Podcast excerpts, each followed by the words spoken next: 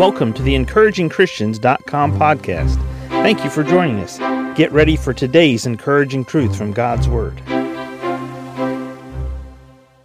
I was recently reading Joshua chapter 3, and I came to verse 4, where it says, Yet there shall be a space between you and it, about two thousand cubits by measure. Come not near unto it, that ye may know the way by which ye must go for ye have not passed this way heretofore. I want us to look at the way here for just a minute. The way that Joshua gives the direction to the nation of, chil- of the children of Israel here as they're about to cross over into the promised land. As we consider the way into the promised land that Joshua gives specifics as he's been given by the Lord, he says, first of all, there is going to be a space between you and between the Ark of the Covenant. Now, notice here that at the end he says, For ye have not passed this way heretofore. So this was new. This was a new direction. This was a new path. This was a new way for the children of Israel. But what was new about it? They were going to follow the Ark of the Covenant. They'd been following the Ark of the Covenant for 40 years in the wilderness. They were going to walk through the, the Jordan River when it dried up. Well, they had already walked through the Red Sea after it had dried up. So what was new? For ye have not passed this way heretofore. They had not passed into the promised land. No matter what they had done for the 40 previous years, the one thing they hadn't done, they hadn't passed through the way into the promised land. So let's think about the way for just a minute. There were some specifics here. It wasn't just walking, it wasn't just following the ark but it was seeing the miracle firsthand. When he said, You shall follow for a space of 2,000 cubits.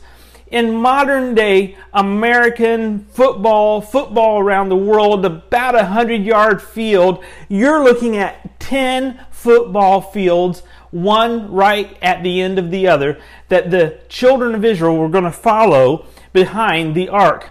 And this was specific so that they, as they came over the hillside and down into the ravine where the Jordan River was, they were to follow at a distance so that they might better observe and mark how the miracle was accomplished. Because they weren't going to get into the promised land dependent upon themselves. There was no power of their own. It was a supernatural, miraculous, dependent upon God to take them from where they had been wandering in the wilderness for 40 years into the promised land so that this could be accomplished, they would see from the greatest vantage point while coming down the heights the ark going on before them into the ravine, and when the priest would step into the water and the waters would part back to give them room to cross over the Jordan River.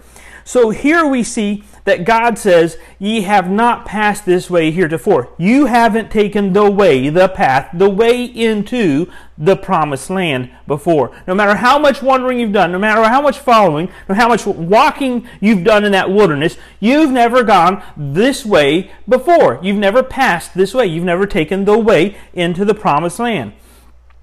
Believer, you and I spend a lot of time wandering in the wilderness many times because of our lack of faith. Do you know that all those adults above 20 years of age that were unbelieving 40 years prior to this, they died in the wilderness except for Joshua and Caleb. They died and they didn't get to enter the promised land, but Joshua and Caleb did. So here we see this passage of scripture when Joshua says to the nation of Israel, he says to these believers, he says to the Jews, he says, Ye have not passed this way heretofore. He's saying, You have not passed into the promised land. You haven't gone the way that God says to go into the promised land. The way that God wants us to see His path and see what He does is the miraculous parting. And then we follow. We follow specific directions. We follow specifically the path that He has for us because this is the path of blessing. We're no longer wandering into the wilderness. We're asking God, take us into the promised land. Let us go the way, for we have not passed this way heretofore. Believer, what would be the difference for you today if you have been wandering in the wilderness for some time and you want God to help you get into the promised land? What would the way, His miraculous leading, you following specifically, you watching Him do a supernatural work on your behalf. What would the way look like for you the way into the promised land, a way that ye have not passed heretofore.